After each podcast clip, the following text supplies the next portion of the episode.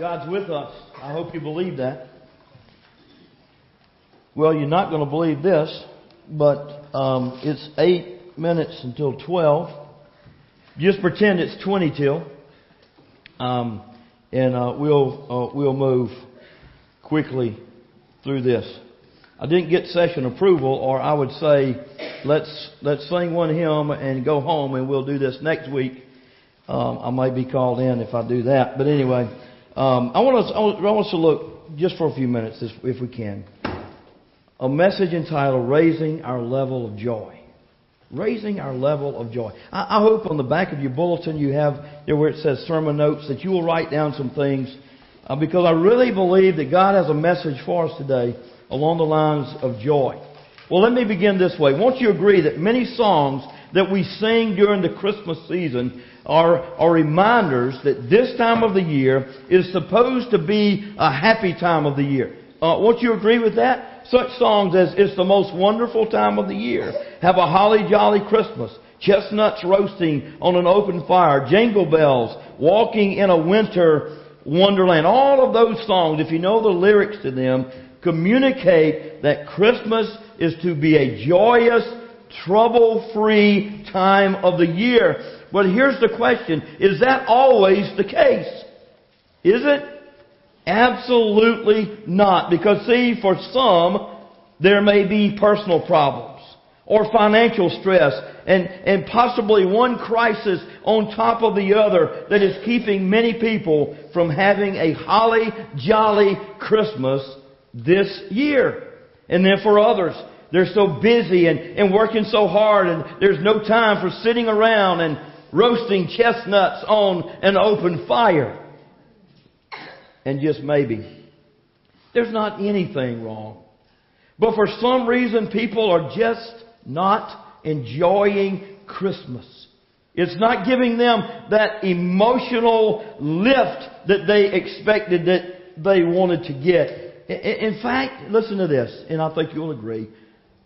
For Christmas, or Christmas time for many people, is a very depressing time. And the world does not look like a winter wonderland to them at all. But it looks like plain old winter. I've encountered many people at Christmas time that have been disillusioned, if you will. They get so hyped up with expectations about what Christmas is supposed to be. And oftentimes, it doesn't measure up. And disappointment sets in. So I ask this to us this morning. What is it that we can do this Christmas to avoid disillusionment? What is it that we can do this Christmas to avoid disappointment? How is it that we can improve our level of joy this Christmas? I believe we find the answer in the story that we read just a few moments ago about the Magi, the wise men.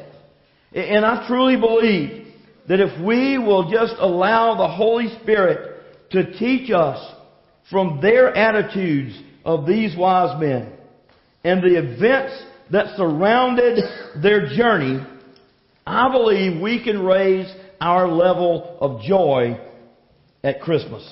Well, let's look at this. I want to look at three questions, and we'll try to get through this pretty quickly. Three lessons in the form of three questions. So please write these down if you have something to write with on the back of your bulletin there. Question number one, what do I seek? What do I seek?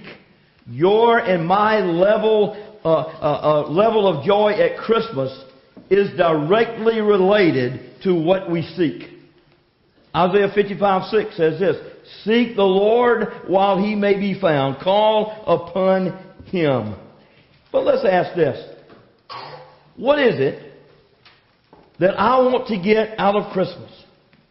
What is it that would make Christmas wonderful? That would make Christmas satisfying?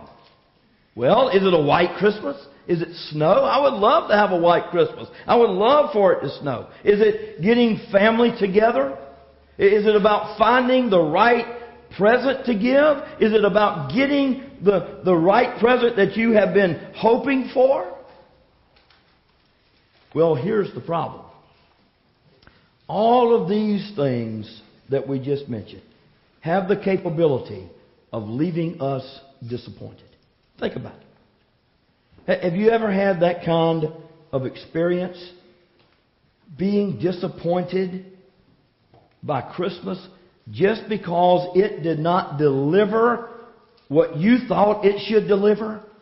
It's sort of like that couple who has had 3 baby girls. And they're trying for the 4th because they want a baby boy. And guess what they get? They get another baby girl. Here's what we must understand, church, is this. The problem is never with Christmas. It's never the problem. Christmas is never the problem. The problem is your and my expectations. So could it possibly be that we're looking in the wrong direction for the wrong thing? The Magi show us how to increase our level of joy at Christmas by looking for the right thing. What was it they were looking for? Look back in your text, Matthew chapter 2. Matthew chapter 2. We'll thumb through this pretty quickly here. What does it tell us? Verse number 2. Behold, wise men from the east came to Jerusalem, saying, Where is he who has been born King of the Jews? For we have seen his star in the east and have come to worship him. They were looking for Jesus. Christmas for them was an opportunity to worship Jesus, the newborn King. So my prayer is, I read that and I've studied that this week. My prayer is that you and I will make it a priority to be looking for, to be expecting this Christmas an experience of worship.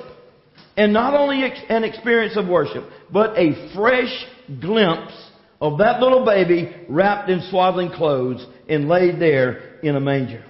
If your and my goal is truly to worship Christ Jesus, the newborn King, then I doubt very seriously we will be dissatisfied with our experience. What do we seek? Question number 2. Where do I look? Where do I look? Our level of joy at Christmas is directly related to where we look. We can learn from the Magi that there are wrong and right places to look for Christmas. Prime example, they showed us that. They began looking in the wrong places. Back verse number 1. Now after Jesus was born in Bethlehem of Judea in the days of Herod the king, behold, wise men from the east came to Jerusalem. Now Jerusalem and Bethlehem are 2 different places. They're a little distance apart. So they came to Jerusalem. And they came what? Saying. They came saying. Let me tell you just a little bit of information about that word saying. That word saying indicates a continuous action. Meaning that when these wise men showed up there in Jerusalem, they were questioning everyone they saw with this question. Where is he who has been born King of the Jews? They were looking, listen, they were looking where their own human reasoning said they should look. A king was to be born. The star indicated that the birth of a new king in Israel was to be born. So they looked in the place that they thought he should be born. In the palace of Herod the Great. In the capital city of Jerusalem. But what a mistake. What a mistake they made. This was no ordinary king. We read in verse 3 that when Herod heard of the birth, that he began to get jealous, if you will. When Herod the king heard this, he was troubled, or he was jealous, because he knew that his power would be stripped from him and people would begin to follow the Lord Jesus later on. Let me say this to us. I believe that if we are truly honest with self. We too can be tempted to look for joy at Christmas in the wrong places. Back to the question. What would make your and my Christmas wonderful and satisfying? We think by getting the right gift or giving the right gift, or imagine being with family will be joyful. Now, don't get me wrong. All these things are good. All these things are very good. But they have the capability of disappointing us. And you say, well, how? Well, we may not have the funds to buy the gift that we want to buy for our loved ones. Or maybe a family member may be missing from our holiday celebration. So if we're looking to these things for joy, we may certainly be left with a feeling of disillusionment. The Magi looked in the right place when they looked to God. So the trip to Jerusalem wasn't a waste, wasn't a total waste. Why? Because it was there that these wise men discovered where they should have looked in the first place. And that is at prophecy, at the prophets of old. Listen to verse 4. And when they had gathered all the chief priests and scribes of the people together, he inquired of them where the Christ was to be born. So they said to him, in Bethlehem of Judea, for this it is written by the prophet. This is what the prophet wrote. But you, Bethlehem, in the land of Judah, are not the least among the rulers of Judah, for out of you shall come a ruler, capital R, who will shepherd my people, Israel. They were to look to the prophets of old. Look to the Bible. So with this information, the Magi began to look again at the star. And lo and behold, where did it take them? Once they started in the right direction, where did it lead them? Verse 9, and when they heard the king, they departed, and behold, the star which they had seen in the east went before them, guiding the way, till it came and stood over where the young child was. Have you ever just tried to put yourself in that picture? And how that star led them to the birth or to the baby Jesus. And then the last question, what do I give? What do I give? Your and my level of joy at Christmas is directly related to what we give. Verse number 11. And when they had come into the house, they saw the young child with Mary, his mother, and fell down and worshipped him. And when they had opened their treasures, they presented gifts to him. And we know them, gold, frankincense, and myrrh. The Magi came to Jesus bringing gifts. And guess what? Those gifts were most appropriate. Well, it said they gave gold, which was a gift for a king, acknowledging that Jesus was and is the Lord of Lords and King of Kings. They gave frankincense, which was a gift for a priest. And we know that frankincense was used in the temple, and they acknowledged Jesus as priest, the one who would bring us to God. And then finally, Scripture says that the Magi gave myrrh, which was a gift for the dead.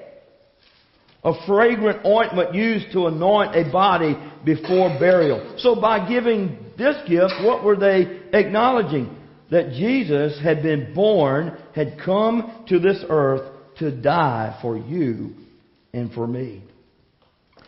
As I read this passage, it always intrigues me and I always get something different out of it. It reminded me, and I hope it reminds you this morning, that as a born-again believer, that I must give appropriate gifts at Christmas, as did the wise men.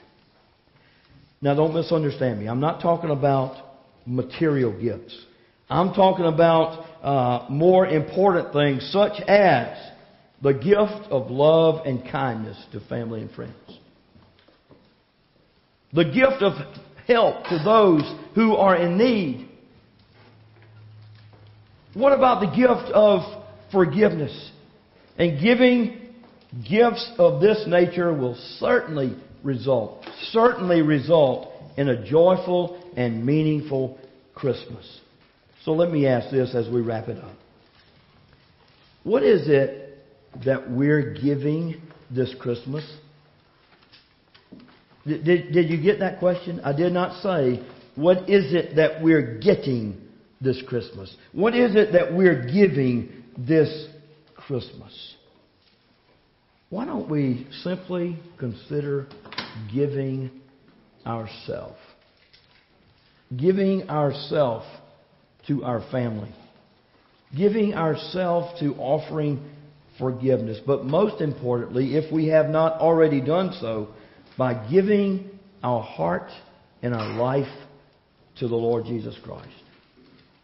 I can't think of a better time if someone's here today that has not done that. They could go home and write in their Bible on this day that they gave their heart and life to Christ Jesus. We've seen the letters J-O-Y, and if we write it down the side of your bulletin there, J-O-Y, Jesus first, others second, yourself last. That is true joy when Jesus Christ has first place in our life. I wonder today, is He first in your life? And I wonder what gifts we will give Him this Christmas season. Pray with me. Father, thank You for Your word today. Thank You for the message. Thank You for the wonderful music that we've heard today. And thank You for those who gave their very best in singing. What a blessing it was. And now, Lord, as we conclude this service today, I pray if there be one here today without Jesus Christ as Savior and Lord of their life, I pray that this will be the very day that they come to a saving knowledge of Christ Jesus. Lord, it's been wonderful to have been in Your house, and we thank You for our time together. Now, as we sing this hymn of dedication, I pray, Lord, that we would truly think about what it is that we will give You this Christmas. I pray in Your name. Amen.